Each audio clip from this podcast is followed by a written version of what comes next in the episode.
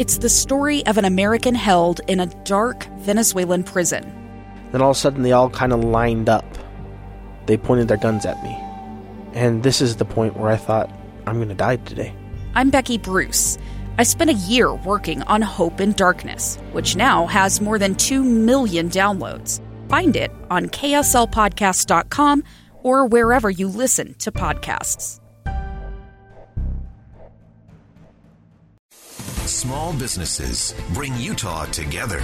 They inspire goodness and connect communities. These are their stories from Mighty Main Street, brought to you by the Utah Office of Tourism and Visit Salt Lake. Here's our host, Chris Redgrave, on KSL News Radio, 102.7 FM and 1160 AM. Thank you for joining us for the Mighty Main Street Business Show every Sunday from 11 a.m. to noon. We're interviewing our resilient small business communities in Salt Lake County and across the state of Utah. These are the folks creating our jobs and driving Utah's market. They develop our main streets that support the vibrancy of our tourist economy and where we as locals also enjoy dining and shopping. This business program is underwritten by CEO Kaitlin Eskelson with Visit Salt Lake and the Managing Director of Utah Office of Tourism, Vicki Varela. I have one of the partners of Open Snow, Evan Thayer, on Mighty Main Street today, brought to us by Utah Office of Tourism. And I'm excited to talk to Evan about, well, because I'm a skier, about Open Snow, but he's got other things that he's doing as well. So, Evan, thank you so much for joining us on Mighty Main Street and uh, brought to us by Utah Office of Tourism. Thanks for having me, Chris. I'm glad to be here. It's a pleasure. You know, as a skier, I was very motivated and excited about your app. Well, first of all, don't you have a couple other partners? I do, yeah. Um, my business started as Wasatch Snow Forecast here locally in Utah, and two other forecasters who were doing similar forecasts in Colorado and the Tahoe area. We joined forces, oh, it's going on about 10 years now to create Open Snow and bring ski conditions throughout not just the United States, but really throughout the world and bring it all in one easy to access place. That's exceptional. What a cool idea. And then to uh, to partner up with a couple other forecasters. I think that's a great idea. Tell us how it's working. Are people accessing this all over the world? It's working great. Uh, every year we have seen growth and really exponential growth as our market has expanded. Skiers throughout the world are now downloading our app, which we have available on both um, Apple Store and the Google Play Store. It's just called the Open Snow app, and we've seen growing users. Uh, I believe we have several hundred thousand registered users, and we're getting uh, millions upon millions of page views every season, and every year we've seen growth upon that existing base. Did you say several hundred thousand? Yes, uh, I think at last I checked, we had close to half a million registered users in our app and on our website, and we also offer a um, a premium subscription, which allows you to access additional features within the app and website.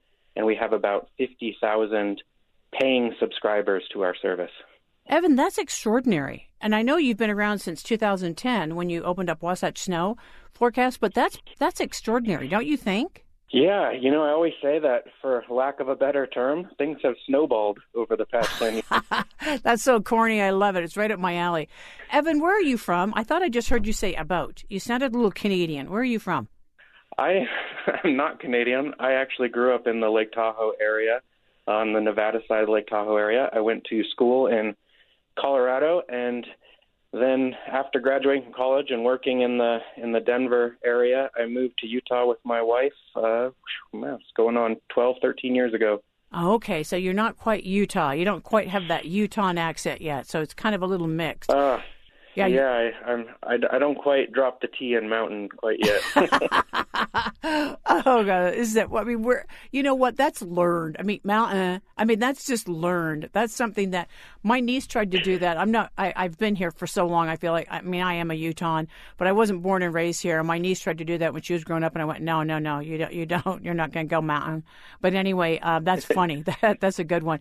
Um, this is a cool job. I mean, this has got to be a cool job. do you enjoy it? It's a dream job. I mean, I always say I am a skier first and a forecaster second. so there's a, I think part of the reason why we've been successful is that's the way I am. That's the way my partners in Colorado and Tahoe are. For us, this is what we want to do. We want to get up there and ski the best conditions possible. We are very passionate about that. This is what, this is our passion. So I think that comes across in our forecasts, and users can understand we're very honest when we're disappointed in the forecast and we're not seeing the storms we want to see. That is expressed through our written forecast. And when we're excited, readers can tell, and I think they pick up on that palpable excitement. And I think that's what it's kind of spreading the stoke and getting everybody excited for great ski conditions. That's just really owning your stuff, Evan. I mean, I think that's very cool to go. We're skiers first, and then this little side hustle is what's feeding our first desire, and that is to get in the mountains and ski.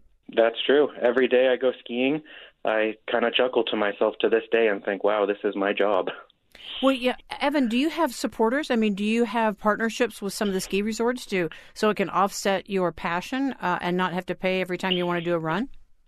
Absolutely, yeah. Several of the ski resorts here in Utah and throughout the United States and really the world support us through advertising dollars. We are also supported by marketing agencies such as the Utah Office of Tourism, Visit Utah, and Ski Utah. We have support throughout the industry, and that really makes this possible. This is as genius as it gets. Tell me the name of your partners again, your other two that are in Colorado and Lake Tahoe. The Colorado forecaster is Joel Gratz. He's one of our founders of Open Snow, and he was writing a forecast oh back 13 years ago called uh, Colorado Powder Discussion, I believe, or Colorado Powder Forecast. My other partner Bryan Allegretto in Tahoe was writing a another forecast there called Tahoe Weather Discussion, and I was doing Wasatch Snow Forecast, and you know through users they they were letting us know, hey, there's somebody else who is doing a similar forecast in these other regions. And so we all connected and started talking. And eventually we joined forces and we've added additional forecasters throughout the United States and Canada. And it's just grown from there. See, that's so smart. I was just going to say, what about back east and, of course, up north? That's really, I, that makes we a lot do, of sense. Yeah. yeah. Okay, so we have not... a New England forecaster and a Mid Atlantic forecaster who make custom forecasts for those regions. Okay, so now what do what do these fabulous partners, Joel, Brian, Evan, what do you all do in the summertime and the fall before the first snowfall? We do a lot. We originally were focusing on winter weather, but there's so much recreation that occurs that is condition and weather dependent year round that we've expanded our services. Uh, several years ago, we launched a sister app called Open Summit. That's used for mountain biking, mountaineering, hiking that will give you custom forecasts along specific trails so you can literally time where you'll be on the trail when, say, rain showers are most likely to hit, where lightning might hit, and you can take appropriate precautions that way. And we have a full team of developers who work on these apps. It's not just the forecasters now.